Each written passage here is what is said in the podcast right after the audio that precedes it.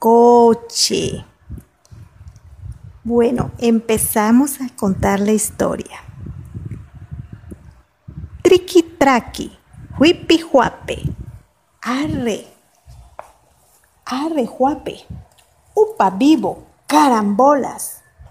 Así del pescante, feroz jodeante, se explica el cochero de un coche viajero, que alzando mareada y atroz polvareada, veloz bamboleante, más brinca que rueda, y el látigo zumba y todo retumba, con tal alborota, cual de un terremoto, que el hombre derrumba y toda la gente se agolpe imprudente a ver qué noticia al mundo desquicia, a qué personaje urgente viaje de cántaros de oro que siguen ligeros, tal vez bandoleros, galgos, cocineros en pos del tesoro.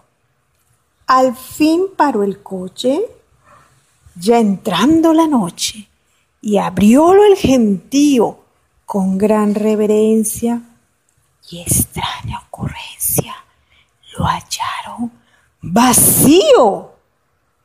Tal es, en retrato, más de un mentecato de muchos que encuentro. ¡Qué afán!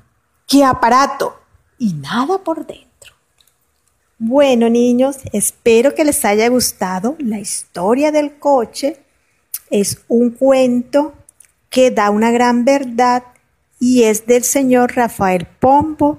¡Chao!